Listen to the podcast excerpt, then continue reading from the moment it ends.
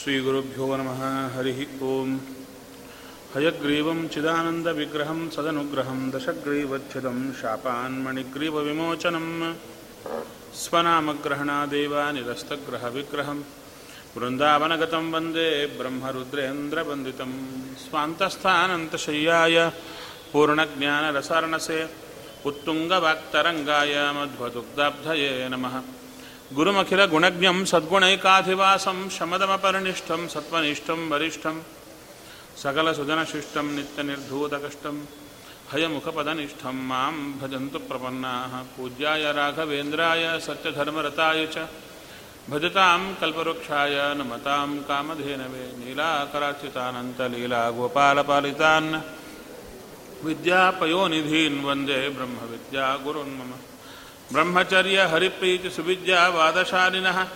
ಇಷ್ಟದಾನ್ ಕಷ್ಟಹರ್ತೃನ್ನಃ ವಿದ್ಯಾಮಾನ್ಯಾನ್ ಮುನೀನ್ ನಮಃ.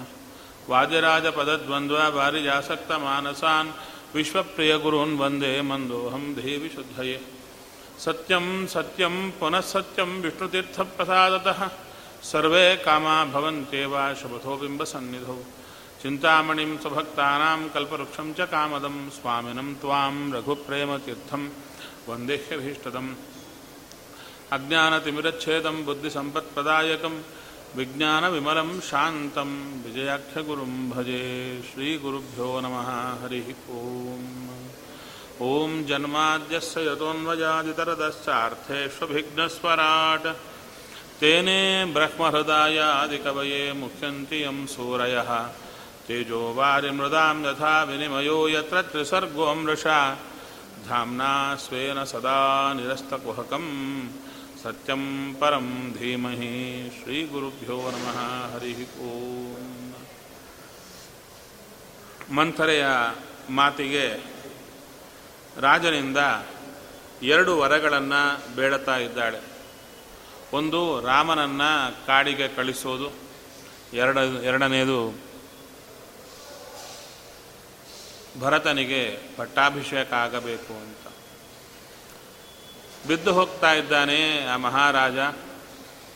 ಕೇಳುತ್ತಾನೆ, ಇಂಥ ಕಠಿಣವಾದ ಮನಸ್ಸು ಹೇಗೆ ಬಂತು ನಿನಗೆ? ರಾಮ ಅಂದರೆ ಎಷ್ಟು ಒಳ್ಳೆಯವ ಅಂಥವನಿಗೆ ಪಟ್ಟಾಭಿಷೇಕ ಅಂತ ಹೇಳಿದರೆ ಅಡ್ಡಿ ಮಾಡ್ತಾ ಇದೆಯಲ್ಲ ಮಾಡಬೇಡ ಅಂತ ಹೇಳಿದರೂ ಕೇಳಲಿಲ್ಲ. ಕೊನೆಗೆ ರಾಮ ಕಾಡಿಗೆ ಹೋಗಲೇಬೇಕಾಗಿ ಬಂತು. ರಾಮನ ಮಾತು ಆ ಸಂದರ್ಭದಲ್ಲಿ ತುಂಬ ಸುಂದರವಾದ ಮಾತು. ಹೇಳುತ್ತಾನೆ ಕೈಕೇಯಿ ಹತ್ರ ಬಂದು ಕೇಳುತ್ತಾನೆ. ಅಪ್ಪನ ನೋಡಲಿಕ್ಕೆ ಬಂದರೆ ಅಪ್ಪ ಕೈಕೇಯಿ ಹತ್ರ ಇದ್ದಾನೆ. ಅದಕ್ಕೆ ಬಂದರೆ ಕೈಕೇಯಿ ಹೇಳ್ತಾಳೆ, ಅಪ್ಪನಿಗೆ ನಿನ್ನ ಸರಿ ಮಾತಾಡೋದು ಮುಜುಗರ ಆಗ್ತಾ ಇದೆ. ಆತ ಮೂರ್ಛಾಕ್ರಾಂತನಾಗಿದ್ದಾನೆ. ಆಕೆ ಹೇಳೋದು ಅಪ್ಪನಿಗೆ ನಿನ್ನ ಸರಿ ಮಾತಾಡೋದು ಮುಜುಗರ ಆಗ್ತಾ ಇದೆ. ಅವರ ಮನಸ್ಸಲ್ಲಿ ನಿನ್ನಲ್ಲಿ ಹೇಳೋದು ಇಷ್ಟ ಇಲ್ಲ. ನೀನು ಎಲ್ಲಿ ದುಃಖ ಪಡ್ತೀಯೋ ಅಂತ ನೀನು ಕಾಡಿಗೆ ಹೋಗಬೇಕಂತೆ. ಭರತನಿಗೆ ರಾಜ್ಯ ಆಗಬೇಕಂತೆ. ಆಗ ರಾಮಚಂದ್ರ ಒಂದು ಮಾತು ಹೇಳ್ತಾನೆ, ಇಷ್ಟು ಮಾತ್ರಕ್ಕೆ ಅಪ್ಪ ನನ್ನ ಸರಿ ಯಾಕೆ ಮಾತಾಡ್ತಾ ಇಲ್ಲ? ನನ್ನ ಕಾಡಿಗೆ ಹೋಗಬೇಕು, ಭರತನಿಗೆ ರಾಜ್ಯ ಆಗಬೇಕು ಅಂದರೆ ನನ್ನ ಸರಿ ಹೇಳಿದರೆ ನಾನೇ ಹೋಗ್ತಾ ಭರತನಿಗೆ ಪಟ್ಟಾಭಿಷೇಕ ಮಾಡಿಯೇ ನಾನು ಹೋಗ್ತಾ ಇದ್ದೆ. ಮತ್ತ್ಯಾಕೆ ಇಷ್ಟು ಮಾಡಿದ್ದು? ಕೊನೆಗೆ, ಅಪ್ಪನ ಮಾತಿನ ಪ್ರಕಾರ ನಾನು ಹೊರಡುತ್ತೇನೆ ಅಂತ ಹೊರಟ. ಕಾಡಿಗೆ ಹೊರಟಂಥ ರಾಮಚಂದ್ರ ಆವಾಗ ತುಂಬ ಅಂದುಕೊಂಡ್ರಂತೆ. ಇಲ್ಲ, ಸ್ವಲ್ಪ ಈ ಮುಹೂರ್ತವೇ ವ್ಯತ್ಯಾಸ ಆಯಿತು ವಸಿಷ್ಠರದ್ದು. ಅದಕ್ಕೆ ಪಟ್ಟಾಭಿಷೇಕ ಆಗೋದು ಕಾಡಿಗೆ ಹೋಗೋದಾಯಿತು. ಮುಹೂರ್ತ ಸ್ವಲ್ಪ ಹೆಚ್ಚು ಕಮ್ಮಿ ಇದ್ದರೆ ಹಾಗಾಗ್ತಾ ಇರುತ್ತೆ. ಕೆಲವು ಕಡೆ, ಒಂದು ಕಡೆ ಮುಹೂರ್ತ ನಮ್ಮ ಜ್ಯೋತಿಷ್ಯ ಹೇಳಿಕೊಟ್ಟಂತಹ ಗುರುಗಳು. ಅವ್ರ ಜೊತೆ ಹೋಗುವಾಗ ಮದುವೆ ನಡೀತಾ ಇತ್ತು. ಒಂದ್ಸಲ. ನಾನು ಜಾಬ್ ಮಾಡ್ತಾ ಇದ್ದೆ. ಅದ್ರ ಜೊತೆಗೆ ಅವ್ರು ಸರಿ ಕೆಲ, ಕರೀತಾ ಇದ್ದೆ. ಅವರು ಒಂದು ಕಡೆ ಹೋಗುವಾಗ ನಾನು ಹೋಗೋ ಪ್ರಸಂಗ ಬಂತು ಜೊತೆಗೆ. ಮದುವೆ ಆಗ್ತಾ ಇದೆ. ಮುಹೂರ್ತ ನೋಡಿದರವರು ದಗ್ಧ ಯೋಗದಲ್ಲಿ ಇಟ್ಟಿದ್ದಾರಲ್ಲಪ್ಪ ಮುಹೂರ್ತ. ನಾನಂದೆ, ಆಚಾರ್ಯ, ಮುಂದೇನು? ಭಗವಂತನ ಸಂಕಲ್ಪ ಅಂತ ಮುಂದಕ್ಕೆ ಹೋದ್ರಷ್ಟೆ. ಅವ್ರು ಹೋದರೋ ಇಲ್ಲೋ ಒಂದು ಗಂಟೆಯಲ್ಲಿ ವಾರ್ತೆ ಬಂತು. ಅಲ್ಲೇ ಬೆಂಕಿ ಬಿತ್ತು, ಇಡೀ ಜನಗಳೆಲ್ಲ ತೊಂದರೆ ಆಗಿಬಿಡ್ತು, ಮದುವೆ ನಿಂತೋಯಿತು ಅಂತ. ಮುಹೂರ್ತದ ಬಲ ಅಂಥದ್ದಿರುತ್ತೆ. ಅದು ವಶಿಷ್ಠರನ್ನು ಕೇಳಿದ್ರಂತೆ, ನೀವು ಮುಹೂರ್ತ ಯಾಕೆ ಹೀಗಿಟ್ಟಿದ್ದೀರಾ ಅವರಂದ್ರಂತೆ, ಹೌದು, ನಾನು ಮುಹೂರ್ತ ಇಟ್ಟದ್ದೇ ರಾಮಚಂದ್ರ ಕಾಡಿಗೆ ಹೋಗಲಿಕ್ಕೆ ಪಟ್ಟಾಭಿಷೇಕ ಕೇಳಲಿಲ್ಲ. ಯಾಕೆ, ರಾಮಚಂದ್ರ ಎಲ್ಲರಂತೆ ರಾಜ್ಯ ಆಳತಾ ಭೋಗವನ್ನು ಪಡೀಲಿಕ್ಕೆ ಬಂದಂಥ ವ್ಯಕ್ತಿ ಅಲ್ಲ. ತಾನು ಕಾಡಿನಲ್ಲಿರುವ ಎಲ್ಲ ಋಷಿಮುನಿಗಳು ದೇವರಿಗಾಗಿ ತಪಸ್ತಾ ಇದ್ದಾರೆ. ತೊಂದರೆಗಳಿವೆ. ಅದನ್ನು ಪರಿಹಾರ ಮಾಡಲಿಕ್ಕೆ ಬಂದಂಥ ಅಪೂರ್ವದ ಮೂರ್ತಿ ಆದ್ದರಿಂದ ಆತನ ಕಾಡಿಗೆ ಕಳಿಸಲಿಕ್ಕೆ ನಾನು ಇಟ್ಟದ್ದು. ಅಂಥ ರಾಮಚಂದ್ರ ಸೀತೆಯ ಜೊತೆಗೆ ಬಂದ. ಸೀತೆ ಜೊತೆಗೆ ಬಂದ, ಮುಂದೆ ರಾಮಚಂದ್ರ ಹೊರಡಬೇಕು, ಹಿಂದೆ ಸೀತೆ, ನಂತರ ಲಕ್ಷ್ಮಣ, ಹೀಗೆ ಹೊರಡಬೇಕು. ಆದರೆ ಮಧ್ಯದಲ್ಲಿ ರಾಮಚಂದ್ರ ಹೇಳಿದ ಲಕ್ಷ್ಮಣನಿಗೆ, ಹೇ ಲಕ್ಷ್ಮಣ, ಸೀತೆ ಏನಾದರೂ ಕೇಳಿದರೆ ತಂದುಕೊಡು ರಾಮ ತರ್ತಿದ್ದಿಲ್ಲ. ಲಕ್ಷ್ಮಣ ತಂದು ಕೊಡ್ತಾ ಇದ್ದ. ಸೀತೆ ಇನ್ನ ಅದು ಅಂತ ಹೇಳೋದ್ರೊಳಗೆ ತಂದಾಗಿರುತ್ತೆ ಲಕ್ಷ್ಮಣ. ಅಷ್ಟು ಚೆನ್ನಾಗಿ ಸೀತೆಯನ್ನು ನೋಡಿಕೊಂಡದ್ದು ಲಕ್ಷ್ಮಣ ತಾಯಿಯಾಗಿ. ತದನಂತರ ಎಲ್ಲರೂ ಸೇರಿಕೊಂಡು ತುಂಬ ಸುಂದರ ಘಟ್ಟಗಳು ರಾಮಾಯಣದಲ್ಲಿ ತುಂಬ ಬರುತ್ತೆ. ಭಾಗವತದಲ್ಲಿ ಸಂಕ್ಷೇಪ ಮಾಡುತ್ತಾರೆ. ನಾನು ಚೂರು ರಾಮಾಯಣಕ್ಕೂ ಹೋರಿ ಹೇಳ್ತಾ ಬರ್ತಾ ಇದ್ದೇನೆ. ಅಲ್ಲಿ ಮೂವರು ಸೇರಿ ಹೋಗುವಾಗ ಗಂಗಾ ದಡಕ್ಕೆ ಬಂದಾಗ ಆಕೆ ಪ್ರಾರ್ಥನೆ ಮಾಡ್ತಾಳೆ. ಯಾರು? ಸೀತಾದೇವಿ. ಸರಯೂ ನದಿ ಹತ್ರ, ಗಂಗಾ ನದಿ ಹತ್ರ ಪ್ರಾರ್ಥನೆ ಮಾಡ್ತಾಳೆ. ತುಂಬ ನಿನಗೆ ಸೇವಾ ಮಾಡುತ್ತೇನೆ. ಮುಂದೆ ನಾನು ತಿರುಗಿ ಬಂದ ಮೇಲೆ ನನ್ನ ಗಂಡನ ಜೊತೆಗೆ ಬ್ರಾಹ್ಮಣರಿಗೆ ಅನ್ನದಾನ ಎಲ್ಲ ಮಾಡುತ್ತೇನೆ.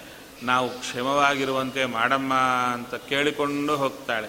ಅಂದರೆ ಹೆಣ್ಣಿಗೆ ಸಹಜವಾದ ಪ್ರಾರ್ಥನೆಯನ್ನು ಸಲ್ಲಿಸಿದ್ಲು. ಆಕೆಗೆ ಗೊತ್ತಿಲ್ಲವಾ ಲಕ್ಷ್ಮೀದೇವಿ? ಆದ್ದರಿಂದ ತುಂಬ ಇಬ್ಬರೂ ನಾಟಕವನ್ನೇ ಆಡ್ತಾ ಹೊರಡುತ್ತಾರೆ. ಸರಿ, ಅವರು ಬಂದದ್ದೇ ಭರದ್ವಾಜರ ಆಶ್ರಮಕ್ಕೆ ಬರಬೇಕು, ಗಂಗೆಯನ್ನು ದಾಟಿ ಬರಬೇಕು. ತುಂಬ ದೊಡ್ಡ ಪಾತ್ರ ಗಂಗಾ. ಅಂಥ ಕಾಲಕ್ಕೆ ಅಲ್ಲಿ ಬಂದದ್ದೇ ಗುಹಾ ಅಂತ ಹೇಳ್ತಾರೆ. ಗುಹನ ಪರಿಚಯ ನಮಗೆ ಬೇರೆ ರೀತಿ ಆಗುತ್ತೆ ಆ ಒಂದು ಡೋಣಿ ಇಟ್ಟುಕೊಂಡು ನಾವೆ ಚಿಕ್ಕ ನಾವೆ. ಆ ನಾವೆಯನ್ನಿಟ್ಟುಕೊಂಡು ಎಲ್ಲರನ್ನ ದಾಟಿಸುವಂಥವ ಒಬ್ಬ ನಾವಿಕ, ಡೋಣಿಗಾರ. ಆ ಕಲ್ಪನೆ ಇರುತ್ತೆ. ರಾಮಚಂದ್ರ ಬಂದ ಕೂಡಲೇ ಆ ಡೋಣಿಯಲ್ಲಿ ತಾನು ಕೂಡಿಸಿಕೊಂಡು ರಾಮನ ಕರ್ಕೊಂಡು ಹೋದ ಅಂತ. ಅದರಲ್ಲೂ ಕೆಲವು ಕಥೆ ಹೇಳೋದಿದೆ. ಏನದು ಅಂದರೆ ಆ ಡೋಣಿ ಅದನ್ನು ನಾವೆಯನ್ನು ಕರ್ಕೊಂಡು ಹೋಗುವಾಗ ಅದು ತೀರಕ್ಕೆ, ಆಚೆ ತೀರಕ್ಕೆ ಮುಟ್ಲಿಕ್ಕೆ ಮೊದಲೇ ಹೀಗೆ ಮತ್ತೂ ತಿರುಗಿ ಬರ್ತಾ ಇತ್ತಂತೆ. ಹಾಗೆ ಹಾಗೆ ಹಾಗೆ ಸುತ್ತಾಕ್ತಾ ಇದೆ. ರಾಮಚಂದ್ರ ಕೇಳಿದನಂತೆ, ಯಾಕೆ ನಾವೇ ಮುಂದಕ್ಕೆ ಹೋಗ್ತಾ ಇಲ್ಲ? ಇಲ್ಲೇ ತಿರುಗ್ತಾ ಇದೆ. ಆ ಗುಹ, ಆದಷ್ಟು ಕಾಲ ಸ್ವಲ್ಪ ನೀನು ನೋಡಬೇಕು, ಅಂತಿದೆ ಸ್ವಾಮಿ. ಅದಕ್ಕೆ ಹೀಗೆ ಆಗ್ತಾ ಇದೆ. ಇಲ್ಲಿ ಸುಳಿ ಇದೆ, ಅದಕ್ಕೆ ತಿರುಗ್ತಾ ಇದೆ, ಅಂತ ಹೇಳಿದ ಅಂತ. ಅಂದರೆ ಭಕ್ತಿ ಪ್ರಚೋದಕ ಕಥೆಗಳು ಬಂದಿರುತ್ತೆ. ಇಲ್ಲ ಅಂದಿಲ್ಲ. ಆದರೆ ವಾಸ್ತವ ಸಂಗತಿ ಏನು? ಅಂದರೆ ಅಲ್ಲಿ ಗುಹ ಅಂದರೆ ದೊಡ್ಡ ರಾಜ, ಬೇಡರ ರಾಜ. ಆತನ ಮಂತ್ರಿಗಳ ಸಂಖ್ಯೆಯೇ ತುಂಬ ಹೇಳುತ್ತಾರೆ ರಾಮಾಯಣದಲ್ಲಿ. ಆ ಮಂತ್ರಿಗಳಿಂದ, ಸೈನಿಕರಿಂದ ಕೂಡಿಕೊಂಡು ಬಂದ ರಾಮನ ಪರಿಚಯ ಇಲ್ಲದವನಲ್ಲ ಗುಹ. ರಾಮನ ಸ್ನೇಹಿತ, ಬಾಲ್ಯ ಸ್ನೇಹಿತ ಗುಹ. ಬಾಲ್ಯ ಸ್ನೇಹಿತ ರಾಮನನ್ನು ಆಲಿಂಗನ ಮಾಡಿಕೊಳ್ತಾನೆ. ರಾಮ, ಗುಹ ಇಬ್ಬರು ಆಲಿಂಗನ ಮಾಡಿಕೊಳ್ತಾರೆ. ಹಂಸತೂಲಿಕಾ ತಲ್ಪ ಎಲ್ಲವನ್ನ ತರ್ತಾನೆ. ರಾಜರಿಗೆ ಯೋಗ್ಯವಾದಂಥದ್ದು ತನ್ನತ್ರ ಇದ್ದದ್ದೇ ಹೊಸದಾದದ್ದು ರಾಮನಿಗಾಗಿ ಮಾಡಿಸಿ ನಿನಗೆ ಹೀಗಾಗಿದೆ ಅಂತ ಗೊತ್ತಾಗಿದೆ ರಾಮಚಂದ್ರ, ತುಂಬ ದುಃಖವಾಯಿತು. ಆದ್ದರಿಂದ ನೀನು ಬರಬೇಕು ಅಂತ ರಾಮಚಂದ್ರನನ್ನು ಕರ್ಕೊಂಡು ವಿಶೇಷವಾಗಿ ಆತಿಥ್ಯ ಕೊಡುತ್ತಾನೆ. ಅವಾಗ ರಾಮಚಂದ್ರ ಸುಂದರವಾದ ರೀತಿಯಲ್ಲಿ ಉತ್ತರ ಕೊಡ್ತಾನಾತ ಗುಹನಿಗೆ, ಗುಹ, ನಾನು ಕ್ಷತ್ರಿಯ.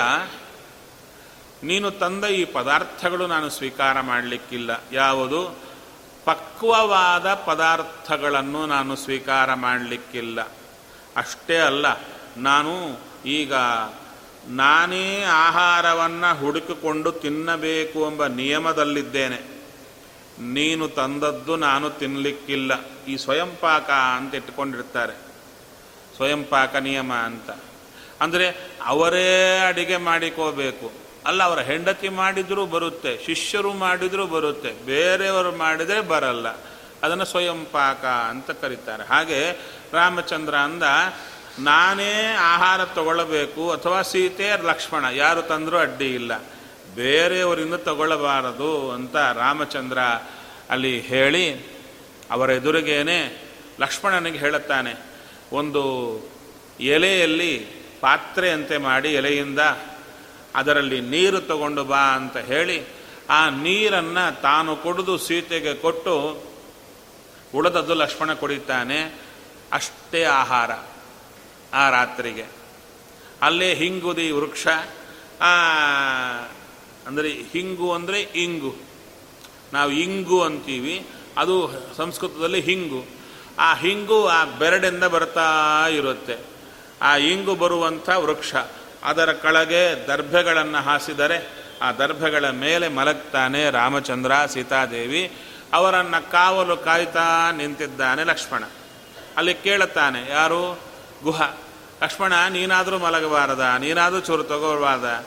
ಲಕ್ಷ್ಮಣ ಹೇಳ್ತಾನೆ ರಾಮನಿಗಿಲ್ಲದ್ದು ನನಗೆ ಆಕೆ ನನಗೆ ಬೇಡ. ರಾಮನಿಗಾಗಿದ್ದೇ ಉಳದದ್ದು ನನಗೆ. ಇಲ್ಲದ್ರೆ ಇಲ್ಲ ಅಂತ ಲಕ್ಷ್ಮಣ ದೀಕ್ಷೆಯನ್ನು ಪ್ರಕಟ ಮಾಡಿದ.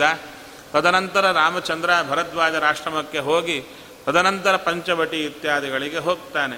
ಇತ್ತ ಭರದ್ವಾಜ ಭರತ ಬರ್ತಾನೆ, ತಾಯಿಗೆ ಚೀತ್ಕಾರ ಹಾಕ್ತಾನೆ, ಮಂದರೆಯನ್ನು ಕುತ್ತಿಗೆ ಹಿಡಿದು ಹೊರಗೆ ಹಾಕ್ತಾನೆ, ತಾನೇ ತಾಯಿಂದರಿಂದ ಕರ್ಕೊಂಡು ಬಂದು, ರಾಮನ್ನ ಕರ್ಕೊಂಡು ಬರ್ತೇನೆ ಅಂತ ಎಲ್ಲರನ್ನ ಕರ್ಕೊಂಡು ಬರ್ತಾನೆ. ಬರುವಾಗ ಚತುರಂಗ ಬಲ ಸೈನ್ಯವನ್ನು ಕರ್ಕೊಂಡು ಬರ್ತಾನಂತೆ. ಕೇಳುತ್ತಾರೆ, ರಾಮನ ಕರ್ಕೊಂಡು ಬರಲಿಕ್ಕೆ ನೀನೇ ಸಾಕಲ್ವಾ? ತಾಯಿ ಅಂದರೂ ಸಾಕು. ಒಂದು ಎರಡು ರಥಗಳಲ್ಲಿ ಹೋಗಿ ಕರ್ಕೊಂಡು ಬಂದರೆ ಆಗುತ್ತೆ. ಅವಾಗ ಭರತ ಹೇಳೋದು, ರಾಮಚಂದ್ರ ದೇಶಾಧಿಪತಿ, ಆತನ ಕರ್ಕೊಂಡು ಬರಬೇಕಾದರೆ ಸಕಲ ಲಾಂಛನಗಳಿಂದ ಕರ್ಕೊಂಡು ಬರಬೇಕು. ಆರ್ಮಿ ಸ್ಯಾಲ್ಯೂಟ್ ಇರಬೇಕು ಆತನಿಗೆ.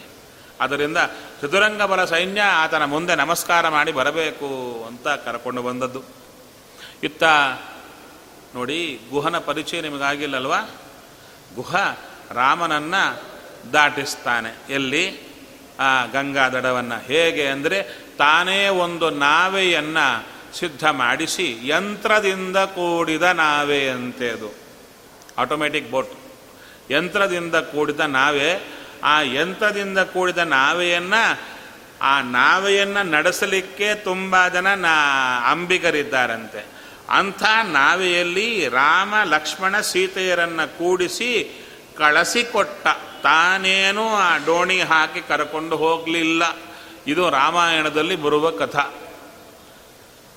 ಅವರನ್ನು ಬೀಳ್ಕೊಟ್ಟ ತಾನು ಈಚೆ ಇದ್ದ. ಇತ್ತ ಭರತ ಬರ್ತಾನೆ ಪುನಃ ತಿರುಗಿ. ಭರತ ಬಂದ ಮೇಲೆ ಭರತನ ನೋಡಿ ಗುಹ ಅಂದುಕೊಳ್ಳುತ್ತಾನೆ. ಓ ರಾಮನಿಗೆ ತೊಂದರೆ ಕೊಡ್ಲಿಕ್ಕೆ ಹೋಗ್ತಾ ಇದ್ದಾನ? ಇಲ್ಲೇ ಯುದ್ಧ ಮಾಡಬೇಕು ಅಂತ ತನ್ನ ಸೈನ್ಯವನ್ನು ಕರ್ಕೊಂಡು ಬಂದಿದ್ದ. ಯಾರು? ಗುಹ. ಅವಾಗ ಭರತ ಹೇಳ್ತಾನೆ, ಅಯ್ಯೋ, ಅಣ್ಣನಿಗಾಗಿ ಹೋಗ್ತಾ ಇದ್ದೇನೆ ನಾನು, ಯುದ್ಧಕ್ಕಲ್ಲ. ಅವಾಗ ಭರತನಿಗೂ ಸತ್ಕಾರ ಮಾಡುತ್ತಾನೆ. ಭರತನಿಗೂ ಸತ್ಕಾರ ಮಾಡಿ ಆವಾಗ ತೊಂದರೆ ಬರುತ್ತೆ. ದೊಡ್ಡ ಪ್ರವಾಹ. ಅದರಲ್ಲಿ ಚತುರಂಗ ಬಲ ಸೈನ್ಯ ದಾಟಿಕೊಂಡು ಹೋಗಬೇಕು. ಹೇಗೆ ಅಂದರೆ, ಆವಾಗ ಚತುರಂಗ ಬಲ ಸೈನ್ಯಕ್ಕೆ ಬೇಕಾದಷ್ಟು ನಾವೆಗಳನ್ನು ಏರ್ಪಾಡು, ಏರ್ ಮಾಡಿದಂಥ ರಾಜ ಗುಹಾ ಅಂದರು. ಅಷ್ಟು ನಾವೆಗಳನ್ನು ಏರ್ಪಾಡು ಮಾಡಬೇಕಂದ್ರೆ ಎಷ್ಟು ದೊಡ್ಡ ಅಧಿಪತಿ ಆಗಿರಬೇಕು. ಸಾಮಾನ್ಯ ಒಂದು ಅಂಬಿಗನಾಗಿ ಒಂದು ದೋಣಿಯನ್ನು ಹಾಕುವಂಥವನಲ್ಲ. ಆದ್ದರಿಂದ ಭರತನನ್ನು ಇಡೀ ಸೈನ್ಯವನ್ನೇ ದಾಟಿಸುವ ಆ ಅಂಬಿಗರ ಇದಕ್ಕೆ ನಾವಿಕನಾಗಿದ್ದ, ಒಂದು ಒಳ್ಳೆ ನಾಯಕನಾಗಿದ್ದ. ತದನಂತರ ಭರತ ಈಚೆ ಬರ್ತಾನೆ. ತುಂಬ ಸುಂದರ ಪ್ರಸಂಗ ಅಲ್ಲಿ ಭರದ್ವಾಜರ ಆಶ್ರಮಕ್ಕೆ ಬಂದಾಗ ಅವರೂ ಅವರ ಪತ್ನಿ ಇಬ್ಬರು ಮಾತ್ರ ಇರ್ತಾರೆ ಕುಟೀರದಲ್ಲಿ. ಭರತ ದರ್ಶನಕ್ಕಾಗಿ ಬಂದು ನಮಸ್ಕಾರ ಮಾಡಿಕೊಂಡು ಹೊರಡುವಾಗ ಹೇಳುತ್ತಾರೆ ಭರದ್ವಾಜರು, ಅಯ್ಯ, ಬಂದಿದ್ದೀಯಾ? ಚೂರು ಊಟ ಮಾಡಿಕೊಂಡು ಹೋಗು. ಅವರಂತಹ, ಸ್ವಾಮಿ ನಾನು ಒಬ್ಬನಲ್ಲ ಚತುರಂಗ ಬಲ ಸೈನ್ಯಕ್ಕಾದಿದೆ ಹಸಿವೆಯಿಂದಿದೆ. ಅದನ್ನು ಬಿಟ್ಟು ನಾನು ಊಟ ಮಾಡೋದು ಸರಿಯಲ್ಲ. ನಾನು ದೇವನಲ್ಲ. ನಾನು ಊಟ ಮಾಡಿ ತೇಗಿದರೆ ಅವರಿಗೆಲ್ಲ ತೃಪ್ತಿ ಆಗಲಿಕ್ಕೆ. ಅವರ, ಅವರಿಗೂ ಊಟ ಆಗಬೇಕು. ಅದರಿಂದ ವ್ಯವಸ್ಥೆ ನಾನು ಮಾಡಿಕೋಬೇಕು ಅಂದಾಗ ಭರದ್ವಾಜರಂದರು, ನೋಡೋಣ, ನಾವೇ ವ್ಯವಸ್ಥೆ ಮಾಡ್ತೀವಿ. ಅಲ್ಲ, ಇಬ್ಬರು ಇರೋದು ಕೃಷರು. ತುಂಬ ತಪಸ್ಸನ್ನು ಮಾಡಿ ಮಾಡಿ ಒಣಗಿ ಹೋಗಿದ್ದೀರಾ? ಶಕ್ತಿ ಇಲ್ಲ. ಎಷ್ಟು ಜನಕ್ಕೆ ಎಲ್ಲಿಂದ ನೀವು ಆಗುತ್ತೆ? ಆದರೆ ಅವರ ತಪಶಕ್ತಿ ಮೇಲೆ ನಂಬಿಕೆ ಇದೆ. ಆಯಿತು, ನೀವು ಹೇಗಂದರೆ ಹಾಗೆ. ಅವಾಗ ಚಿತರಂಗ ಬರ ಸೈನ್ಯ ಭರದ್ವಾಜರ ಆಶ್ರಮಕ್ಕೆ ಬರ್ತಾ ಇದ್ದರೆ ಸುತ್ತು ದೊಡ್ಡ ಪ್ರದೇಶ, ಬೆಟ್ಟದ ಮೇಲೆ ಆಶ್ರಮ. ಅವರು ಉತ್ತರ ದಿಕ್ಕಿಗೆ ದರ್ಭೆಗಳನ್ನು ಹಾಸಿ ಕೂತು ಮಂತ್ರೋಚ್ಚಾರಣೆ ಮಾಡಲಿಕ್ಕೆ ಶುರು ಮಾಡಿದರು. ಆ ಮಂತ್ರೋಚ್ಚಾರಣೆಯಲ್ಲಿ ಎಷ್ಟು ಶಕ್ತಿ ಇತ್ತು ಅಂದರೆ ದೇವತೆಗಳೇ ಓಡಿ ಬರ್ತಾ ಇದ್ದಾರೆ, ಅಪ್ಸರಸರು, ಗಂಧರ್ವರು ಎಲ್ಲರೂ ಓಡಿ ಬರ್ತಾ ಇದ್ದಾರೆ, ಇವರ ಸೇವೆಗಾಗಿ. ಇನ್ನು ಅಲ್ಲಿ ಹಾಲು, ಮೊಸರು ಮೊದಲಾದ ಎಲ್ಲ ದ್ರವಗಳನ್ನು ಹೊಂದಿದ ನದಿಗಳೇ ಹರಿಲಿಕ್ಕೆ ಶುರುವಾಯಿತಂತೆ. ಹಾಲಿನ ನದಿಯೇ ಹರಿಯುತ್ತಾ ಇತ್ತು. ಮೊಸರಿನ ನದಿ, ಅವರಿಗೆ ಬೇಕಾದಂಥ ಸುರಾಪಾನ ಏನಿದ್ರೆ ಆ ಸೈನಿಕರಿಗೆ ಆ ನದಿ ಭಕ್ಷ್ಯಭೋಜ್ಯಗಳು ರಾಶಿ ರಾಶಿ ರಾಶಿಯಲ್ಲಿ ನೋಡಿದರು. ಅವರನ್ನು ಉಪಚಾರ ಮಾಡಲಿಕ್ಕೆ ಅನೇಕ ಜನ ಗಂಧರ್ವರು, ಅವರು, ಇವರು ಎಲ್ಲರೂ ಬಂದು ಎಷ್ಟು ಚೆನ್ನಾಗಿ ಆಯಿತು ಅಂದರೆ ಅವರಿಗೆ ಎಲ್ಲರ ಬಾಯಲ್ಲಿ ಒಂದೇ ಒಂದು, ಭರತನ ಬಾಯಿಯಲ್ಲೂ ಕೂಡ ಹುಟ್ಟಿದಾಗಲಿಂತ ಇಂಥ ಭೋಗ ಅನುಭವ ಪಡಲಿಲ್ಲ ಅಂತ. ಅದೆಲ್ಲ ಕೊಟ್ಟ ಮೇಲೆ ಸ್ವಾಮಿ ನಾವು ಹೋಗಿ ಬರ್ತೇವೆ ಅಂದರು. ತಥಾಸ್ತು ಅಂದರು, ಅವರು ಹೊರಟ ಕೂಡಲೇ ಎಲ್ಲ ದೃಶ್ಯ. ಇದು ಬ್ರಾಹ್ಮಣರ ಗತ್ತು, ತಪಸ್ವಿಗಳಾದ ಮಹಾನುಭಾವರ ಗತ್ತು ಅಂದರು. ಅಲ್ಲ, ಅವಾಗೆ ಸರಿ ರೀ ಕಲಿಕಾಲದಲ್ಲಿ ನಾವು ನೋಡಲಿಕ್ಕಿಲ್ಲಲ್ಲ. ಅವಾಗೇನೋ ಸುಮ್ಮನೆ ಕಥ ಹೇಳ್ತೀರಿ, ಬ್ರಾಹ್ಮಣರ ಗತ್ತು ಅಂತ. ಇದೇ ಪೀಠದಲ್ಲಿ ವಿದ್ಯಾವಾರಧಿಗಳಿದ್ದರು ವಿದ್ಯಾ ಪ್ರಸನ್ನರ ಗುರುಗಳು. ವಿದ್ಯಾ ಮನೋಹರ ತೀರ್ಥರು, ಅವರ ಗುರುಗಳು ವಾಚಸ್ಪತಿಗಳು, ಅವರ ಗುರುಗಳು ಪಯೋನಿಧಿಗಳು, ಅವರ ಗುರುಗಳು ಪ್ರಸನ್ನರು ಅವರ ಗುರುಗಳು, ವಾರಿಧಿಗಳು. ವಾರಿಧಿ ತೀರ್ಥರು ಅವರು ಅಡ್ವೊಕೇಟ್ ಆಗಿದ್ದರು ಪೂರ್ವಾಶ್ರಮದಲ್ಲಿ. ನಂತರ ಅವರಿಗೆಲ್ಲ ಲೌಕಿಕ ಜ್ಞಾನ ಚೆನ್ನಾಗಿತ್ತು. ಅವರ ಗುರುಗಳು ವಾರಿಧಿಗಳಿಗೆ ಅಷ್ಟು ಇರಲಿಲ್ಲಂತೆ, ಲೌಕಿಕ ಜ್ಞಾನ. ಅಂದರೆ ಹೊರಗಿನದ್ದು. ಯಾರೋ ಬಂದು, ಇನ್ಸ್ಪೆಕ್ಟರ್, ನನಗೆ ಪ್ರಮೋಷನ್ ಬರಬೇಕು ಅಂತ ಮಂತ್ರಾಕ್ಷತೆ ಕೇಳಿದ್ದಂತೆ ಕೇಳಿದ್ರೆ ಅವರು, ಅವರ ಸುತ್ತಿದ್ದವರು ಮಾತಾಡಿಕೊಂಡು ಅವ್ರಿಗೆ ಗೊತ್ತಿದ್ದು ಕಾನ್ಸ್ಟೇಬಲ್ ಅಂತ ಒಂದು ಗೊತ್ತಿತ್ತು ಅವರಿಗೆ. ಅವರಂದರು, ಓಹೋ, ಪ್ರಮೋಷನ್ ಅಂದರೆ ಕಾನ್ಸ್ಟೇಬಲ್ ಆದರೆ ಒಳ್ಳೇದು ಅಂತ ಹೇಳಿ, ನೀನು ಕಾನ್ಸ್ಟೇಬಲ್ ಆಗು ಅಂತ ಮಂತ್ರಾಕ್ಷತೆ ಕೊಟ್ರಂತೆ. ಅವ ಇವರವ ನಾನು ಇನ್ಸ್ಪೆಕ್ಟರ್ ಆಗಬೇಕು ಅಂದ್ಕೊಂಡಿದ್ದೆ ಅಂಥದ್ದು ಕಾನ್ಸ್ಟೇಬಲ್ ಆಗಂತ ಕೊಟ್ಟಿದ್ದೀರಲ್ಲ ಅಂತ ಹೋದ್ರಂತೆ. ಅವ್ರಿಗೆ ಗೊತ್ತಿಲ್ಲ ಪಾಪ.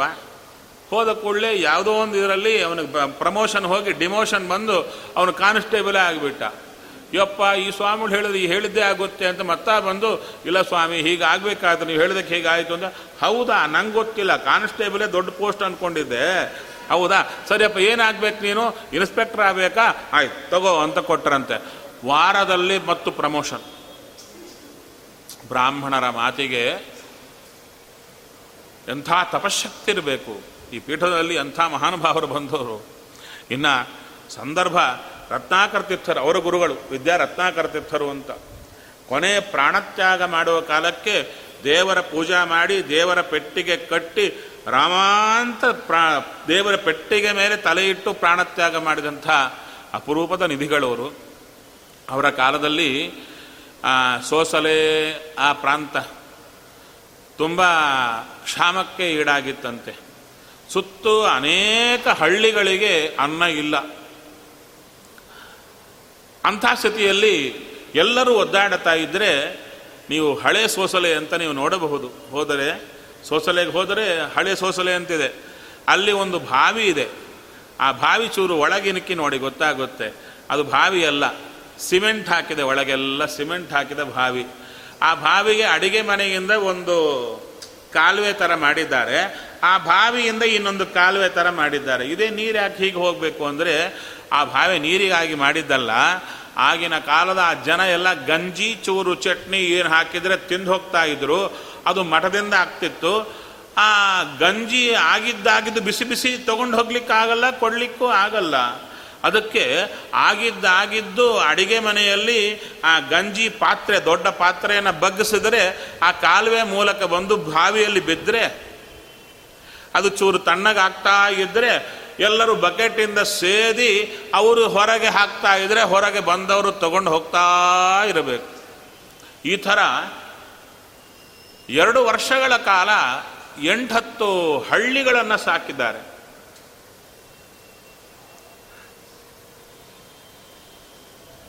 ಆ ಕಾಲದಲ್ಲಿ ಏನಾಯಿತು? ಮಠದ ಸಂಪತ್ತೆಲ್ಲ ಹೋಯಿತು. ಅಷ್ಟು ಜನಕ್ಕೆ ಊಟಕ್ಕೆ ಹಾಕಬೇಕಾದ್ರೆ ಎಲ್ಲ ಅಡವಿಟ್ರು, ದುಡ್ಡು ತಂದರು ತಂದರು ತಂದರು ತಂದರು, ಎಲ್ಲ ಮಾಡಿದರು. ಕೊನೆಗೆ ದೇವರ ಪೀಠವೂ ಹೋಯಿತು. ಪೀಠವೂ ಹೋಯಿತು. ದೇವರು ಬಾಳೆ ಎಲೆ ಮೇಲೆ ಇಟ್ಟು ಪೂಜೆ ಮಾಡಿದರು ಗುರುಗಳು.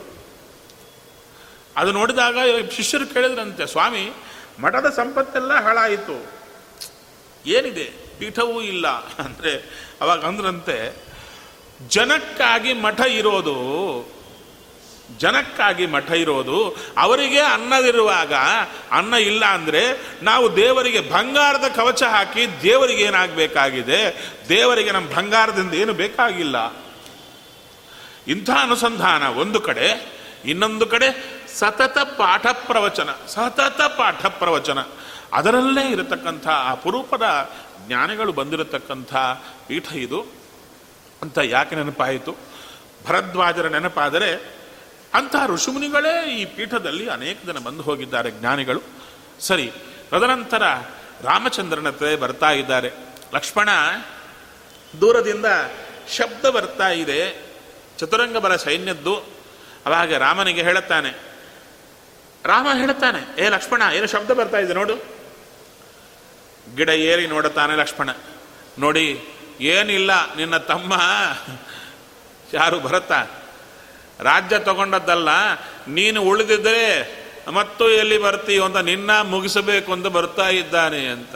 ಲಕ್ಷ್ಮಣ. ಹಾಗೆ ರಾಮಚಂದ್ರನ ಮಾತು ಬಹಳ ಸುಂದರ. ಹೇ ಲಕ್ಷ್ಮಣ, ನಿನಕ್ಕಿಂತ ಭರತನ ಪರಿಚಯ ನನಗೆ ಚೆನ್ನಾಗಿದೆ. ಭರತನ ತಲೆಯಲ್ಲಿ ಅಂತ ಆಲೋಚನೆ ಬರಲಿಕ್ಕೆ ಸಾಧ್ಯವೇ ಇಲ್ಲ. ನನ್ನ ಕರ್ಕೊಂಡು ಹೋಗ್ಲಿಕ್ಕೆ ಬರ್ತಾ ಇದ್ದಾನೆ. ಅವಾಗೆ ಲಕ್ಷ್ಮಣ ತಲೆ ತಗ್ಗಿಸಿದ. ಭರತ ಬಂದ.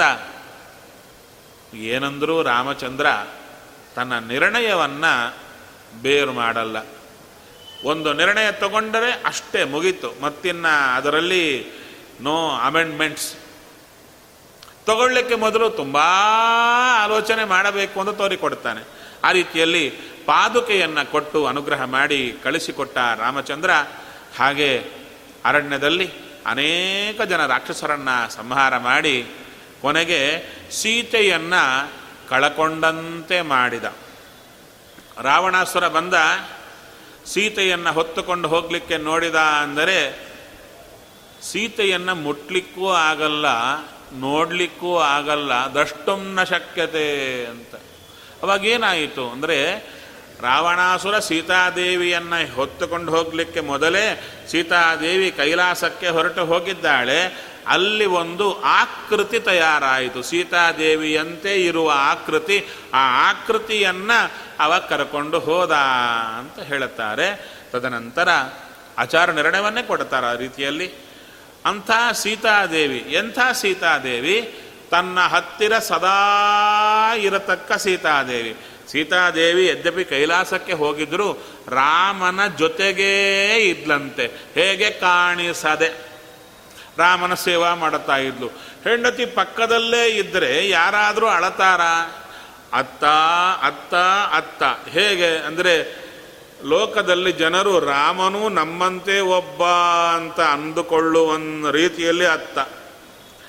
ಅಳುವಿಗೆ ಕಾರಣ ಅಂದರೆ ಹೆಂಡತಿ ಇಲ್ಲ. ಹೆಂಡತಿ ಪಕ್ಕದಲ್ಲೇ ಇದ್ದಾಳೆ. ಅದು ಅನೇಕ ಪ್ರಮಾಣಗಳ ಕೊಟ್ಟು ಹೇಳುತ್ತಾರೆ. ಆದ್ದರಿಂದ ಮೊದಲು ಅಳುವಿಲ್ಲದವ ಬಂದ ಕೊನೆಗೂ ವಾಸುದೇವ ವೈಕುಂಠ ವಾಸುದೇವ ರಾಮಚಂದ್ರ ಮೈಕುಂಠಕ್ಕೆ ಹೊರಟ. ಅಳುವಿಲ್ಲದೆ ಹೊರಟ. ಮಧ್ಯೆ ಅಳು ಬರುತ್ತಾ ಅಂತ ರಾಮಚಂದ್ರ ನಮ್ಮ ಮಧ್ವಾಚಾರ್ಯರು ಕೇಳುತ್ತಾರೆ. ತದನಂತರ ಸುಗ್ರೀವನ ಸಖ್ಯ ಮಾಡಿದ ರಾಮಚಂದ್ರ. ಸುಗ್ರೀವನ ಸಖ್ಯ ಮಾಡಿ ತನ್ಮೂಲಕವಾಗಿ ವಾಲಿಯನ್ನು ಸಂಹಾರ ಮಾಡಿ. ತುಂಬ ದೊಡ್ಡ ಕಥೆ ಅಲ್ವಾ ರಾಮಾಯಣ. ಹೇಳ್ತಾ ಹೋದರೆ ಹಾಗೇ ಕೂತು ಕೇಳಬೇಕನ್ಸುತ್ತೆ. ವರ್ಷಗಳ ಗಟ್ಟಲೆ ಕೇಳಬೇಕನ್ಸುತ್ತೆ. ಆದ್ದರಿಂದ ಅಂಥ ರಾಮಚಂದ್ರ ಕಪಿಗಳ ಸಹಾಯವನ್ನು ಪಡೆದ. ಅದಕ್ಕೆ ಕೇಳುತ್ತಾರೆ, ಕಿಂ ಕಪಯ ಸಹಾಯ ಹೇ ಸ್ವಾಮಿ, ಜಗತ್ತನ್ನೇ ರಕ್ಷಣೆ ಮಾಡುವ ನಿನಗೆ ಕಪಿಗಳು ಸಹಾಯವೇನಯ್ಯ? ಕಪಿಗಳ ಸೇವಾ ತಗೊಳ್ಳಿಕ್ಕೆ ನೀನು ಕಳಿಸಿದ್ದಷ್ಟೇ. ಇನ್ನೊಂದು ನೋಡಿ, ಜಟಾಯು ರಾಮಚಂದ್ರನ ಅನುಗ್ರಹದಿಂದ ಪ್ರಾಣತ್ಯಾಗ ಮಾಡುತ್ತಾ ತನ್ನ ಶರೀರವನ್ನು ರಾಮಚಂದ್ರನೇ ದಹನ ಆಗುವನ್ ಮಾಡುವಂಥ ಪುಣ್ಯವನ್ನು ಪಡೆದಿದ್ದ. ಜಟಾಯು ಹೇಳಿದ, ಸೀತೆ, ದಕ್ಷಿಣ ದಿಕ್ಕಿಗೆ ಹೋಗಿದ್ದಾಳೆ. ರಾವಣಾಸುರ ಕರ್ಕೊಂಡು ಹೋದದ್ದು. ಹೌದು. ಇನ್ನು ತುಂಬ ಜನ ಹೇಳುತ್ತಾರೆ, ಹನುಮಂತ, ಸುಗ್ರೀವ ಮೊದಲಾದವರೆಲ್ಲ ರಾಮನಿಗೆ ಆಭರಣಗಳನ್ನು ಕೊಡುತ್ತಾ ಸೀತೆಯ ಆಭರಣಗಳನ್ನು ಕೊಡುತ್ತಾ ಸೀತೆಯನ್ನು ದಕ್ಷಿಣಕ್ಕೆ ಕರ್ಕೊಂಡು ಹೋಗೋದು ನೋಡಿದುವು ಅಂದರು ದಕ್ಷಿಣಕ್ಕೆ ಹೋಗಿದ್ದು ಎಂಬುದು ನಿಶ್ಚಯ. ಅಂಥ ಕಾಲಕ್ಕೆ ರಾಮಚಂದ್ರ ಎಲ್ಲ ಕಪಿಗಳನ್ನು ನಾಲ್ಕು ದಿಕ್ಕಿಗೆ ಕಳಿಸಿಕೊಟ್ಟ. ಯಾಕೆ ಸುಮ್ಮನೆ ಕಳಿಸಿದ್ದು? ಮೂರು ದಿಕ್ಕಲ್ಲಿ ಇಲ್ಲ ಅಂತ ರಾಮನಿಗೂ ಗೊತ್ತು, ಹನುಮಂತನಿಗೂ ಗೊತ್ತು. ಮತ್ತ್ಯಾಕೆ ಕಳಿಸಿದ್ದು ಅಂದರೆ ಲೌಕಿಕ ಉತ್ತರ ಏನು? ಕಳ್ಳನಾದವ ತನ್ನ ಮನೆಗೆ ತಗೊಂಡು ಹೋದರೂ ಬೇರೆ ಒಂದು ಕಡೆ ಬಚ್ಚಿಡ್ತಾನೆ. ಸಾಮಾನು ಎಲ್ಲಿ ಬೇಕಾದರೂ ಇಡಬಹುದು. ಆ ನ್ಯಾಯದಿಂದ ಕಳಿಸಿಕೊಟ್ಟದ್ದು. ಇನ್ನೊಂದೇನು, ಸೀತಾ ಅನ್ವೇಷಣ ಮಾಡಿದ ಫಲದಿಂದಲೇ ಅವರು ಮೋಕ್ಷಕ್ಕೆ ಹೋಗಿಬಿಡ್ತಾರೆ. ಭಗವಂತನ ಉಪಾಸನೆ ಮಾಡಿ ಮೋಕ್ಷಕ್ಕೆ ಹೋಗ್ತಾರೆ. ಆದ್ದರಿಂದ ಅವರೆಲ್ಲರಿಗೂ ಹೇಳಿಕೊಟ್ಟ. ತದನಂತರ ದಕ್ಷಿಣ ದಿಕ್ಕಿಗೆ ಬಂದ ತನ್ನ ಎಲ್ಲ ಹಿಂಡಿನಿಂದ ಕೂಡಿಕೊಂಡು ಒಂದ ಎರಡ. ಕೋಟಿ ಕೋಟಿ ಮಹೌಗಗಳಂತೆ. Ten to the power of six ten to the power of ten ten to the power of hundred ten to the power of hundred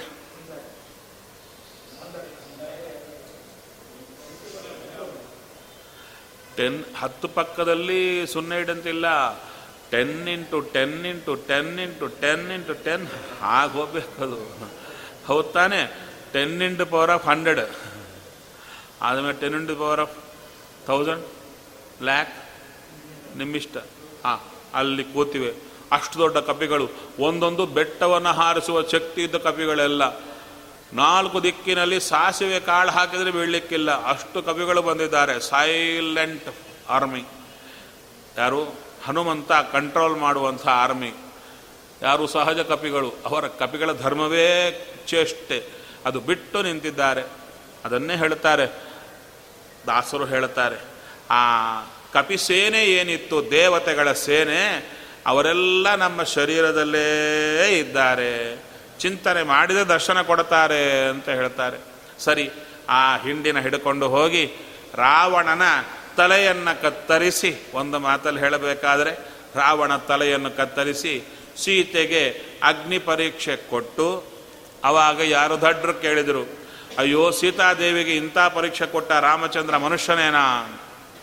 ಕಣ್ಣು ತೆಗೆದು ನೋಡು ಅಂದರು. ಸೀತಾದೇವಿ ಅಲ್ಲಿ ಇದ್ದೇ ಇದ್ದಿಲ್ಲ. ಎಲ್ಲಿದ್ಲು? ಕ, ಅಗ್ನಿದೇವರ ಹತ್ರ ವಿಶೇಷವಾಗಿ ಕೈಲಾಸದಲ್ಲಿದ್ಲು. ಆ ಸೀತೆಯನ್ನು ಪಡೆಯಲಿಕ್ಕೆ ಈ ಸೀತೆಯನ್ನು ಅಗ್ನಿಯಲ್ಲಿ ಕಳಿಸಿದರೆ ಇಬ್ಬರೂ ಹೊರಗೆ ಬಂದರು. ಆದ್ದರಿಂದ ತನ್ನ ಸೀತೆಯನ್ನು ಪಡೆಯಲಿಕ್ಕೆ ರಾಮಚಂದ್ರ ಅಗ್ನಿಯಲ್ಲಿ ಈ ಸೀತೆಯನ್ನು ಕಳಿಸಿದನಷ್ಟೇ ಹೊರತು ತನ್ನ ಸೀತೆಯ ಮೇಲೆ ಸಂಶಯವೇ ಇದ್ದಿಲ್ಲ. ಈ ಸೀತೆಯ ಮೇಲೂ ಸಂಶಯ ಇದ್ದಿಲ್ಲ. ಆದ್ದರಿಂದ ಅಂತಹ ರಾಮಚಂದ್ರ ಅನುಗ್ರಹ ಮಾಡಿ ತಿರುಗಿ ರಾಜ್ಯಕ್ಕೆ ಬಂದ. ತನ್ನ ಮಕ್ಕಳಾದಂಥ ಲವಕುಶರಿಗೆ ರಾಜ್ಯವನ್ನು ಕೊಟ್ಟ ಆ ವಂಶ ಪೂರ್ಣವಾಗಿ ಬೆಳೆಯಿತು ಅಂತ ಹೇಳುತ್ತಾರೆ. ಅಲ್ಲ, ರಾಮಾಯಣ ಯಾಕೆ ಮತ್ತು ತುಂಬ ಸಂಕೋಚ ಮಾಡಿದ್ದೀರಿ ಅಂದರೆ, ನಾವು ರಾಮಾಯಣ ಹೇಳಲಿಕ್ಕೆ ಹೊರಟಿಲ್ಲ. ಭಾಗವತದಲ್ಲಿ ಬಂದ ರಾಮಾಯಣ ಚೂರು ಹೇಳಬೇಕಾಯಿತು. ತದನಂತರ ಚಂದ್ರವಂಶದ ಪರಿಚಯ ಮಾಡಿಕೊಡ್ತಾರೆ. ಚಂದ್ರದೇವರಿಗೆ, ಅಂದರೆ ಚಂದ್ರದೇವರ ಉತ್ಪತ್ತಿ ಹೇಗಾಯಿತು? ಅತ್ರಿ ಮಹರ್ಷಿಗಳು ತಪಸ್ಸು ಮಾಡಲಿಕ್ಕೆ ಒಂದು ಕಾಲಿನ ಮೇಲೆ ಬೆಟ್ಟದ ತುದಿಯಲ್ಲಿ ನಿಂದು ತಪಸ್ಸು ಮಾಡುತ್ತಾ ಇದ್ದಾರೆ. ಅಂಥ ಸಂದರ್ಭದಲ್ಲಿ ಅವರ ಕಣ್ಣಿಂದ ತೇಜಸ್ಸು ಹೊರಟು ಹೋಗ್ತಾ ಇದೆ. ಆ ತೇಜಸ್ಸು ಚಂದ್ರನಾಗಿ ಬಂದದ್ದು. ತೇಜಸ್ಸಿನಿಂದ ಹುಟ್ಟಿ ಬಂದವನೇ ಚಂದ್ರ ಅಂದರು. ಅತ್ರಿ ಮಹರ್ಷಿಗಳ ಅದಕ್ಕೆ ಅತ್ರಿ ನೇತ್ರೋದ್ಭವ ಅಂತ ಕರೀತಾರೆ. ಅಂತಹ ಚಂದ್ರ ಹೊರಗೆ ಬಂದ. ಅಂಥ ಚಂದ್ರನಿಗೆ ಪಟ್ಟಾಭಿಷೇಕ ಮಾಡುತ್ತಾ ಇದ್ದಾರೆ. ಯಾರು? ಬ್ರಹ್ಮದೇವರು. ತದನಂತರ ಚಂದ್ರದೇವರಿಗೆ ಮಗನಾಗಿ ಬಂದವರೇ ಬುಧ ಅಂತ ಹೇಳಿದರು.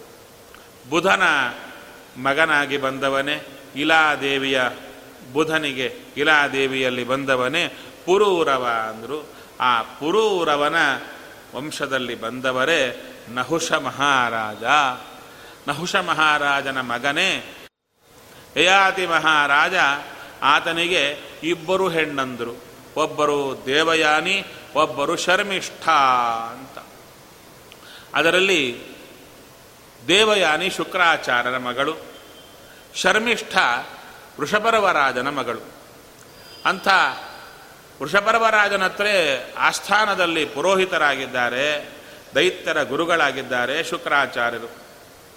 ಒಂದು ಸಲ ಶರ್ಮಿಷ್ಠ ಮತ್ತು ದೇವಯಾನಿ ಎಲ್ಲ ಸಖಿಯರು ಸೇರಿಕೊಂಡು ಸರೋವರದಲ್ಲಿ ಜಲಕ್ರೀಡೆ ಆಡುವಾಗ ಗಂಧರ್ವರಲ್ಲಿಗೆ ಬಂದರೆ ಅವರು ನಾಚಿ ತಾವು ಮೇಲಕ್ಕೆ ಬಂದು ವಸ್ತ್ರಗಳನ್ನು ಉಟ್ಟುಕೊಂಡರು. ಆ ವಸ್ತ್ರಗಳನ್ನು ಉಟ್ಟುಕೊಳ್ಳುವಾಗ ಒಬ್ಬರ ವಸ್ತ್ರ ಒಬ್ಬರಿಗೆ ಬಂತು. ಯಾರದ್ದು? ಅಂದರೆ ಶರ್ಮಿಷ್ಠೆ ದೇವಯಾನಿಯ ವಸ್ತ್ರವನ್ನು ಉಟ್ಟು ಬಿಟ್ಲು ಅವಸರದಲ್ಲಿ. ಅವಾಗ ದೇವಯಾನಿ ಕೇಳುತ್ತಾಳೆ ನಾನು ಬ್ರಾಹ್ಮಣ ಕನ್ಯಾ, ನೀನು ಕ್ಷತ್ರಿಯ ಕನ್ಯಾ, ನನ್ನ ವಸ್ತ್ರ ನೀನು ಹುಟ್ಟಿದ್ದೀಯಾ ನಿನ್ನ ವಸ್ತ್ರ ನಾನು ಉಡ್ಲಿಕ್ಕೆ ಧರ್ಮ ಒಪ್ಪಲ್ಲ, ಮತ್ತು ನನಗೆ ವಸ್ತ್ರ ಇಲ್ಲ ಅಂದಾಗ ಶರ್ಮಿಷ್ಠೆ ಸಿಟ್ಟಿನಿಂದ ರಾಜಕನ್ಯೆ, ನಿನಗೆ ವಸ್ತ್ರ ಯಾಕೆ ಅಂತ ನೀವು ನಮ್ಮ ಹತ್ತಿರ ಇರುವಂಥ ಯಾರೋ ದುಡ್ಡಿಗಾಗಿರುವವರು ನೀವು ಬ್ರಾಹ್ಮಣರು ಅಂತ ಹೇಳಿ ಆಕೆಯನ್ನು ಬಾವಿಯಲ್ಲಿ ತಳ್ಳಿ ಹೋಗಿಬಿಡ್ತಾಳೆ. ವಸ್ತ್ರರಹಿತಳಾದಂಥ ದೇವಯಾನಿಯನ್ನು ಬಾವಿಯಲ್ಲಿ ತಳ್ಳಿ ಹೋದರೆ ಆಕೆ ಆರ್ತನಾದ ಮಾಡುತ್ತಾ ಇದ್ದಾಗ ಅಲ್ಲಿಗೆ ಬೇಟೆಗೆ ಸರಿಯಾಗಿ ಯಯಾತಿ ಮಹಾರಾಜ ಬರ್ತಾನೆ. ಬಂದು ಆಕೆಯ ಮಾತನ್ನು ಕೇಳಿ ಕೈ ಹಿಡಿದು ಮೇಲಕ್ಕೆತ್ತಾನೆ ಆಕೆ ಹೇಳುತ್ತಾಳೆ, ನನ್ನ ಈ ಸ್ಥಿತಿಯಲ್ಲಿ ನೋಡಿದವ ನನ್ನ ಪತಿಯಾಗಬೇಕು ನೀನು ಅಂತ ಶುಕ್ರಾಚಾರ್ಯರ ಜೊತೆಗೆ ಹೇಳಿ ಅವರೇ ಪತಿಯಾಗುವಂತೆ ತಾವು ಮದುವೆ ಮಾಡಿಕೊಳ್ಳುತ್ತಾಳೆ. ಆದರೆ ಅಪ್ಪನಿಗೆ ಹೇಳುತ್ತಾಳೆ, ಈ ಶರ್ಮಿಷ್ಠನನ್ನು ನಿಮ್ಮನ್ನು ಅವಮಾನ ಮಾಡಿದ್ದಾಳೆ, ನಾವು ಹೊರಟು ಹೋಗೋಣ ಅಂದಾಗ ವೃಷಭರವರಾಜ ಬಂದು ಕಾಲಿಗೆ ಬೀಳ್ತಾನೆ ತಪ್ಪಾಯಿತು. ನಮ್ಮ ಗುರುಗಳು ನೀವು ಬಿಟ್ಟು ಹೋಗಬಾರದು. ನನ್ನ ಮಗಳ ಅಪರಾಧ ಕ್ಷಮ ಮಾಡಬೇಕು ಅಂದರೆ ದೇವಯಾನಿ ಹೇಳುತ್ತಾಳೆ, ನನ್ನ ಮದುವೆ ಕಾಲಕ್ಕೆ ನನಗೆ ದಾಸಿಯರನ್ನು ಕೊಡ್ತಾರೆ ಆ ಕೊಡುವಾಗ ನಿನ್ನ ಮಗಳು ದಾಸಿಯಾಗಿ ಬರಬೇಕು, ಒಪ್ತೀಯ ಅಂದ. ರಾಜ ಹೇಳಿದ, ರಾಜ್ಯ ಉಳಿಯಬೇಕಾದರೆ ಗುರುಗಳು ಬೇಕು, ಗುರುಗಳು ಬೇಕಾದರೆ ನನ್ನ ಮಗಳ ತಪ್ಪಿಗೆ ಶಿಕ್ಷೆ ಆಗಬೇಕು. ಸರಿ, ನನ್ನ ಮಗಳನ್ನು ದಾಸಿಯಾಗಿ ಕಳಿಸಿಕೊಡ್ತೇನೆ ಅಂತ ದೇವಯಾನಿ ಜೊತೆಗೆ ಶರ್ಮಿಷ್ಠೆಯನ್ನು ದಾಸಿಯಾಗಿ ಕಳಿಸಿಕೊಡ್ತಾರೆ. ಅಂಥ ಕಾಲಕ್ಕೆ ಶುಕ್ರಾಚಾರ್ಯರು ಒಂದು ಮಾತು ಹೇಳಿರ್ತಾರೆ ಯಯಾತಿ ಮಹಾರಾಜನಿಗೆ. ಶರ್ಮಿಷ್ಠೆಯನ್ನ ದಾಸಿಯಾಗಿ ಸೇವೆ ತಗೋ. ಇನ್ನೇನೂ ಆಕೆ ಜೊತೆಗೆ ಇಲ್ಲ. ತಥಾಸ್ತು ಅಂತ ಹೋಗಿದ್ದ ಯಯಾತಿ ಮಹಾರಾಜ. ಹಾಗೇ ನಡ್ಕೊಂಡಿದ್ದ. ಒಂದು ದಿವಸ ಏಕಾಂತದಲ್ಲಿ ಸೇವೆಗೆ ಅಂತ ಬಂದಿದ್ದಂತಹ ಶರ್ಮಿಷ್ಠೆ ಯಯಾತಿ ಮಹಾರಾಜನ ಕೇಳುತ್ತಾ ಇದ್ದಾಳೆ. ನೀನು ಕ್ಷತ್ರಿಯ?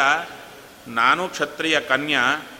ನನಗೆ ವಯಸ್ಸು ಬಂದಿದೆ. ನನ್ನನ್ನು ನೀನು ಸೇವಕಿ ಎಂದಿಟ್ಟುಕೊಂಡಿದ್ದೀಯ. ನನ್ನನ್ನು ಕ್ಷತ್ರಿಯ ಕನ್ಯೆಯನ್ನು ಮದುವೆ ಆಗೋದು ನಿನ್ನ ಧರ್ಮ. ಧರ್ಮವಲ್ಲದ್ದು ನೀನು ಮಾಡುತ್ತಾ ಇದ್ದೀಯಾ ಅಂತ ಹೇಳಿದಾಗ ಅವಾಗ ರಾಜನಿಗೆ ತುಂಬ ಸಂಕೋಚ ಆಗುತ್ತೆ. ಏನು? ಒಂದು ಕಡೆ ಧರ್ಮವನ್ನೇ ಹೇಳ್ತಾ ಇದ್ದಾಳೆ, ಮದುವೆ ಆಗಬೇಕು. ಆದರೆ ಮದುವೆ ಆದರೆ ಮಾವನಿಗೆ ಸಿಟ್ಟು ಬರುತ್ತೆ. ಮದುವೆ ಆಗದಿದ್ದರೆ ಧರ್ಮ ಬಿಟ್ಟ ದ್ರೋಹ ಆಗುತ್ತೆ. ಏನು ಮಾಡಬೇಕು? ಧರ್ಮ ಬಿಡೋದಕ್ಕಿಂತ ಮಾವನಿಗೆ ಹೇಳದಿರೋದೇ ಉತ್ತಮ ಅಂತ ನೋಡಿ ಗಾಂಧರ್ವ ವಿಧಿಯಲ್ಲಿ ವಿವಾಹ ಮಾಡಿಕೊಂಡು ಆಕೆಯಲ್ಲಿ ಮಕ್ಕಳನ್ನು ಪಡೀತಾರೆ.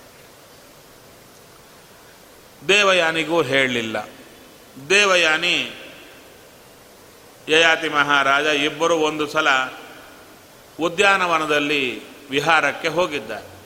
ಹೋದಾಗ ದೂರದಲ್ಲಿ ಮಕ್ಕಳು ಆಡತಾ ಇದ್ದಾರೆ. ದೇವಯಾನಿ ಹೇಳಿದ್ಲು, ಆ ಮಕ್ಕಳು ತುಂಬ ಚೆನ್ನಾಗಿದ್ದಾರೆ, ಯಾರ ಮಕ್ಕಳೋ? ಅಂದ್ಲು. ಮಹಾರಾಜ ಮಾತಾಡಲಿಲ್ಲ, ಸುಮ್ಮನಿದ್ದ. ಅವರು ಆಡುವ ಚೆಂಡು ಇವರತ್ರ ಬಂದು ಬಿತ್ತು. ಸರಿಯಾದಿಗೆ ಆ ಮಕ್ಕಳು ಇಲ್ಲಿಗೆ ಬಂದು, ಯಯಾತಿ ಮಹಾರಾಜನನ್ನ ಅಪ್ಪ ಅಂತ ಅಪ್ಪಿಕೊಳ್ತಾ ಇದ್ದಾರೆ. ಅವಾಗ ದೇವಯಾನಿ ಕೇಳುತ್ತಾಳೆ ಯಾರೋ ಮಕ್ಕಳು ನಿನ್ನ ಅಪ್ಪ ಅಂತ ಹೇಗೆ ಅಪ್ಪಿಕೊಂಡ್ರು? ಪ್ರಶ್ನೆಗಳ ಪರಂಪರೆ ಶುರುವಾಯಿತು. ರಾಜ ಒಪ್ಪಿಕೊಂಡ. ಶುಕ್ರಾಚಾರ್ಯರಿಗೆ ರಿಪೋರ್ಟ್ ಹೋಯಿತು. ಹೀಗೆ ಮಾಡಿದ್ದಾರೆ, ನಿಮ್ಮ ಮಾತನ್ನು ಮೀರಿದ್ದಾರೆ ನನ್ನ ಗಂಡ ಅಂದಾಗ ಶುಕ್ರಾಚಾರ್ಯರು ಶಾಪವೇ ಕೊಟ್ಟರು ನಿನಗೆ ಯೌವನ ಮದ ಜಾಸ್ತಿ ಆಗಿದೆ ಅದಕ್ಕೆ ಯೌವನದಲ್ಲಿದ್ದೀಯಾ, ನಿನಗೆ ಮುದಿತನ ಬರಲಿ ಅಂತ ಶಾಪ ಕೊಟ್ಟರು ರಾಜನಿಗೆ ವೈರಾಗ್ಯದ ಮೇಲೆ ಇಷ್ಟ. ವೈರಾಗ್ಯ ಹೇಗೆ ಬರಬೇಕು ಅಂದರೆ ಅನುಭವಿಸಿ ಅನುಭವಿಸಿ ಸುಖ ಕೊನೆಗೆ ವೈರಾಗ್ಯ ಸಾಕು ಅಂತ ಬರುತ್ತೆ ಅಂತ ತಲೆಯಲ್ಲಿ ಕಲ್ಪನೆ. ಅದಕ್ಕಾಗಿ ಆತ ನನಗೆ ವೈರಾಗ್ಯ ಬೇಕು ಅಂತ ಆದರೆ ನನಗೆ ಯವನ ಬೇಕು, ಅನುಭವಿಸಬೇಕು. ಇಳಿದ್ರೆ ವೈರಾಗ್ಯ ಬರಲ್ಲ. ಅದಕ್ಕಾಗಿ ಏನು ಮಾಡಬೇಕು? ಶುಕ್ರಾಚಾರ್ಯ ಹೇಳಿದರು, ಸರಿ ಕಾಲಿಗೆ ಬಿದ್ದಾಗ, ಧರ್ಮವನ್ನೇ ಮಾಡಿದ್ದೀಯಾ? ನನಗೆ ಹೇಳದೇ ಮಾಡಿದ್ದೀಯ? ಅದಕ್ಕೆ ಈ ಶಾಪ ಕೊಟ್ಟೆ. ನಿನ್ನ ಯೌವನ ಯಾರಾದರೂ ನಿನ್ನ ಮುದಿತನ ತಗೊಂಡು ಯೌವನ ಕೊಟ್ಟರೆ ನಿನಗೆ ಟ್ರಾನ್ಸ್ಫರ್ ಆಗುವ ಶಕ್ತಿ ನಾನು ಕೊಡ್ತೇನೆ. ಯಾರು ಕೊಡ್ತಾರೆ? ಯಾರು ಕೊಡಲ್ಲ. ಕೊನೆಗೆ ಮಕ್ಕಳಾದರೂ ಕೊಡ್ತಾರಾ ಅಂತ. ಬಂದರು ಐದು ಜನ ಮಕ್ಕಳು. ಅನು, ದೃಹ್ಯು, ಪುರು ತುರುವ ಸೂಯದು ಅಂತ. ಅದರಲ್ಲಿ ನಾಲ್ಕು ಜನ ಮಕ್ಕಳ ಹತ್ರ ಬಂದರೆ ಅವ್ರು ಹೇಳುತ್ತಾರೆ, ಅಪ್ಪ, ನೀನು ಕೇಳಬಾರದನ್ನು ಕೇಳ್ತಾ ಇದೀಯಾ? ನೀನು ಮುದುಕನಾಗಿ ಇರಬೇಕಾಗಿದ್ದು. ನಿನಗಿನ ಪ್ರಾರಬ್ಧ ಕರ್ಮ ಬಂದಿದೆ. ನಾವು ಮಕ್ಕಳು ಯೌವನದಲ್ಲಿ ಇರ್ತೇವೆ ನಮ್ಮ ಯೌವನ ನೀನು ತಗೊಂಡು ಮುದಿತನ ನಮಗೆ ಕೊಡ್ತಿ ಅಂತ ಹೇಳ್ತೀಯಲ್ಲ, ಅಪ್ಪ ಕೇಳಬೇಕಾದ ಮಾತಲ್ಲವಿದು ಅಂತ ಹೇಳಿ ಒಬ್ಬರ ಹತ್ರ ಹೋದಾಗ ಇನ್ನ ಮಕ್ಕಳಿದ್ದಾರಲ್ಲ, ಅವರ ಹತ್ರ ಹೋಗು, ಅವರ ಹತ್ರ ಹೋಗು ಅಂತ ಕಳಿಸಿಕೊಡುತ್ತಾರೆ. ಕೊನೆಗೆ ಸಿಟ್ಟು ಬರುತ್ತೆ ರಾಜನಿಗೆ. ನಾಲ್ಕು ಜನಕ್ಕೆ ಶಾಪ ಕೊಡ್ತಾನೆ, ನಿಮ್ಮ ವಂಶವೇ ನಿಲ್ಲದಿರಲಿ ಅಂತ. ಕೊನೆಗೆ ಪೂರ್ವಿನ ಹತ್ರ ಬರ್ತಾನೆ. ಪೂರ್ವಿನ ಹತ್ರ ಬಂದು, ಏ ಪೂರ್ವ ನೀನೇನು ಮಾಡ್ತೀಯ? ಅವಾಗ ಪೂರ್ವ ಅಂತಾನೆ ಈ ಶರೀರ ಬಂದದ್ದೇ ನಿಮ್ಮಿಂದ. ನೀವು ಕೊಟ್ಟದ್ದು. ನಿಮ್ಮ ಸೇವಾ ಮಾಡುವ ಭಾಗ್ಯ ಬಂತು. ನನಗೆ ಆ ಯೌವನದಲ್ಲಿ ನನಗೇನು ಆಸಕ್ತಿ ಇಲ್ಲ. ಯೌವನ ನೀವೇ ತಗೊಳ್ಳಿ. ಆ ಮುದಿತನ ನನಗೆ ಕೊಡಿ ಅಂತ ಹಣ್ಣು ಮುದಿಯಾಗಿ ನಿಂತು ಬಿಡ್ತಾನೆ ಪೂರು. ಅಪ್ಪನಿಗಾಗಿ. ಆತ ಯೌವನವನ್ನು ಸ್ವೀಕಾರ ಮಾಡಿ ಸಾವಿರಾರು ವರ್ಷಗಳ ಗಟ್ಟಲೆ ಕಾಲ ಭೋಗ ಪಡುತ್ತಾನೆ. ಆದರೆ ಆತನ ತಲೆಯಲ್ಲಿ ಒಂದು ಕಾನ್ಸೆಪ್ಟ್ ಇತ್ತು. ಏನದು? ಭೋಗ ಪಟ್ಟು ಪಟ್ಟು ವೈರಾಗ್ಯ ಬರಬೇಕು ಅಂತ ಕೊನೆಗ ನಿರ್ಣಯ ಕೊಡುತ್ತಾನೆ. ಈ ಭೋಗ ಅಂಬೋದು ಎಷ್ಟು ಪಟ್ಟರೂ ಕೂಡ ವೈರಾಗ್ಯ ಬರಲ್ಲ ಅಂಬೋದು ನಿಶ್ಚಯ. ಹವಿಷ ಕೃಷ್ಣವರ್ತಮೇವ. ಹೇಗೆ? ಅಗ್ನಿಯನ್ನ ತುಪ್ಪದಿಂದ ಶಾಂತ ಮಾಡಲಿಕ್ಕೆ ನೋಡಿ, ತುಂತುರು ತುಪ್ಪದಿಂದ ಶಾಂತ ಮಾಡಲಿಕ್ಕೆ ನೋಡಿದರೆ ಇನ್ನಷ್ಟು ಉರಿಯತ್ತಷ್ಟೇ, ಇನ್ನು ಕಮ್ಮಿ ಆಗಲ್ಲ. ಆದ ಕಾರಣ ಭೋಗದಿಂದ ವೈರಾಗ್ಯ ಬರಲ್ಲ. ಜ್ಞಾನದಿಂದಲೇ ವೈರಾಗ್ಯ ಬರುತ್ತೆ ಅಂತ ನಿಶ್ಚಯ ಮಾಡಿಕೊಂಡು ಮಗನಿಗೆ ರಾಜ್ಯವನ್ನ, ಯೌವನವನ್ನು ಕೊಟ್ಟು ತಾನು ಮುದಿತನವನ್ನು ಸ್ವೀಕಾರ ಮಾಡಿ ತಾನು ತಪಸ್ಸಿಗೆ ಹೊರಟು ಹೋಗ್ತಾನೆ ಎಂದರು ಆ ಪೂರ್ವಿನ ವಂಶವೇ ಬೆಳೆದು ಬಂತು. ಅದರಲ್ಲಿ ಯದು ಈ ಮಿಕ್ಕ ವಂಶಗಳೆಲ್ಲ ಸೇರಿ ಹೋದವು. ಅಲ್ಲಿಂದ ಬಂದದ್ದೇ ಯಾದವ ವಂಶ ಅಂತ ಹೇಳುತ್ತಾರೆ. ಅಲ್ಲಿ ಬಂದವನೇ ನಮ್ಮ ಸ್ವಾಮಿ ಶ್ರೀಕೃಷ್ಣ ಆತನ ಕಥೆಯನ್ನು, ಚರ್ಯೆಯನ್ನು ಹೀಗೆ ಸಂಕ್ಷೇಪ ಅಲ್ಲ, ವಿಸ್ತಾರವಾಗಿ ಹೇಳಿ ಅಂತ ರಾಜ ಕೇಳಿದ್ದಕ್ಕೆ ಶುಕ ಮಹರ್ಷಿಗಳು ಪ್ರಾರಂಭ ಮಾಡಿದರು ಎಂಬಲ್ಲಿಗೆ ಶ್ರೀಕೃಷ್ಣ ಅರ್ಪಣ ಬರೋ ತಿಂಗಳು ಎಂಟನೇ ತಾರೀಕಿಂದ ಹದಿನಾಲ್ಕುವರೆಗೆ ಇಲ್ಲಿ ಇದೇ ಸಮಯಕ್ಕೆ ಪ್ರವಚನ ಕಾರ್ಯಕ್ರಮ ಇರುತ್ತೆ.